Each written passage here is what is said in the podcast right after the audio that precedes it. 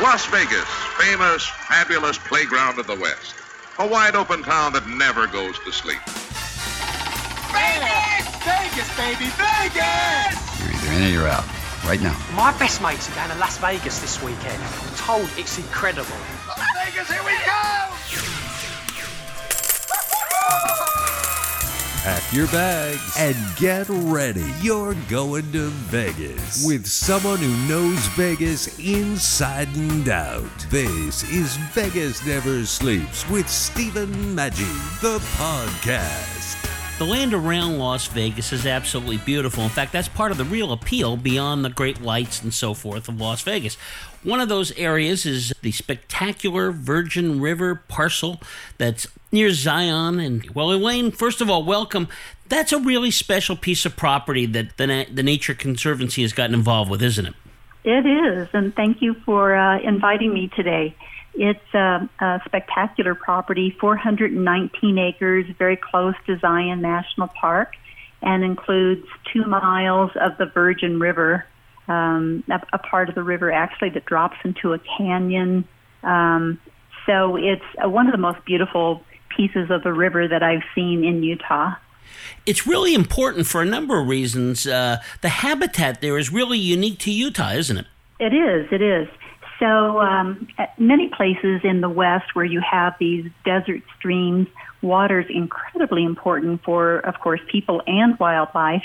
Uh, for wildlife, I've heard that maybe up to 70% of all wildlife is spending some part of its life within one mile of the stream. So it's important for many fish, birds, lizards, and uh, all kinds of wildlife. In particular, in this area, we're interested in protecting habitat for some native fish that are in the Virgin River and some of them nowhere else in the world, also for um, uh, many bird species.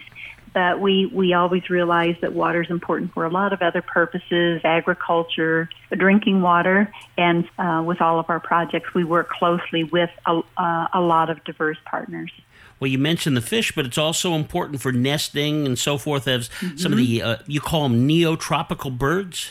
Yes, yes. So u- usually the neotropical birds are ones that spend the winter in the tropics, so perhaps southern Mexico, Central America, some even even South America, and then in the summer they fly north and spend summers in places like uh, the Virgin River, and that's where they they nest and um, and have their young.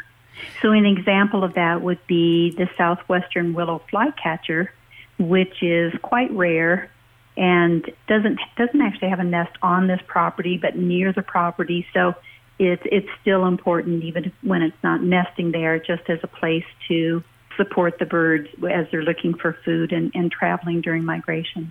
It's really a birdwatcher's paradise, isn't it? I mean, you have the flycatcher. There's a Wilson's warbler. I find that fascinating. Mm-hmm. It is. It is. Um, I just had a conversation yesterday with the president of Audubon Society bird organization in Washington County. They're a national organization, but specifically Washington County. And he was just thrilled to hear that this property is protected and offered to go out and do a bird survey of the many different birds that you would see on the property. And then we don't want to forget our good friends, the reptiles, that love that kind of weather. yes, yes. There, there are reptiles such as the leopard lizard. There's another one called the collared lizard, which has turquoise on it. Beautiful, beautiful lizards. Those are two that you might see on the property. You know, buying this property was so important. And really, it was, again, the Nature Conservancy, which we love, working with the state and so forth. You have to do those kind of things, right, if we really want to protect these lands. Yes, yes. So, this is a project we've been working on for several years. We had been talking with the landowners who initially were thinking about developing the property and then after they talked to us, they kind of had a change of heart, said, you know, this really is a spectacular property. We would like to see it conserved. So uh, we worked with them, signed an option, and then um, a big challenge was, of course, raising the funds that would be needed to, to purchase the property. We worked closely with the state of Utah and U.S. Fish and Wildlife Service, a federal agency, and applied for um, a large grant from them, and then also had a small team of people who were working with a couple of foundations, individual, and uh, had just tremendous support from locals and people from throughout the state. Washington County, you mentioned before, I understand that's a really growing population base and so forth in the country, and therefore you kind of have to do this now, right? Because as this thing continues to grow, you got to make sure that you can protect these lands because people can cause trouble. yes, yes, uh, kind of a, a tricky path to walk uh, to figure all of this out. We are working with a group in Washington County called the Virgin River Program it includes federal, state, and local partners and the Nature Conservancy. And um, we, whenever it's possible, we do buy land so that we can uh, protect that. When I say we, also Washington County Water Conservancy District has bought land. And so we're looking at kind of zoom out on Washington County, a number of different parcels along the Virgin River that we can protect. So there's a whole system of good habitat for animals. We're certainly not expecting to buy up everything. There are many parcels that are important for agriculture, recreation. Uh, the Water Conservancy District is the agency that um, provides water for the communities in Washington County. So uh, it, it, has to be a balanced approach, of course.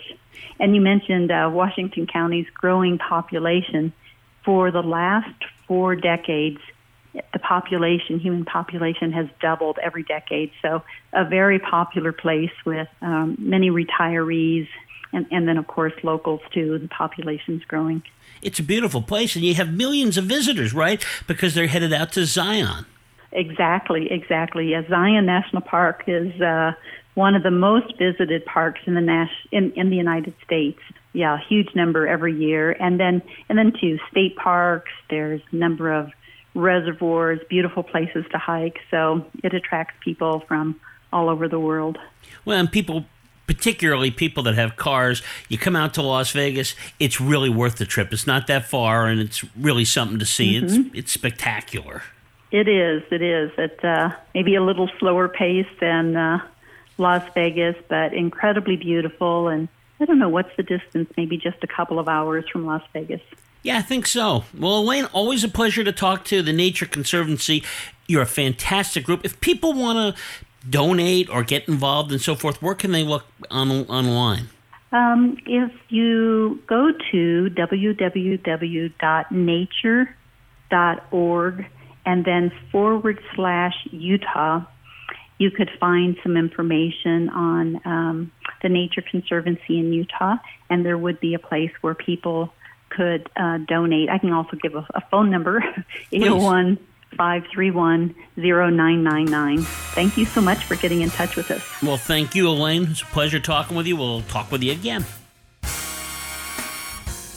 You've been listening to Vegas Never Sleeps with Stephen Maggi, the podcast, with new shows loaded twice weekly. Got a guest idea? Email us at info at vegasneversleeps.com and catch the show live every Sunday, 11 a.m. Eastern, 8 a.m. Pacific, coast to coast on the Biz Talk Radio Network.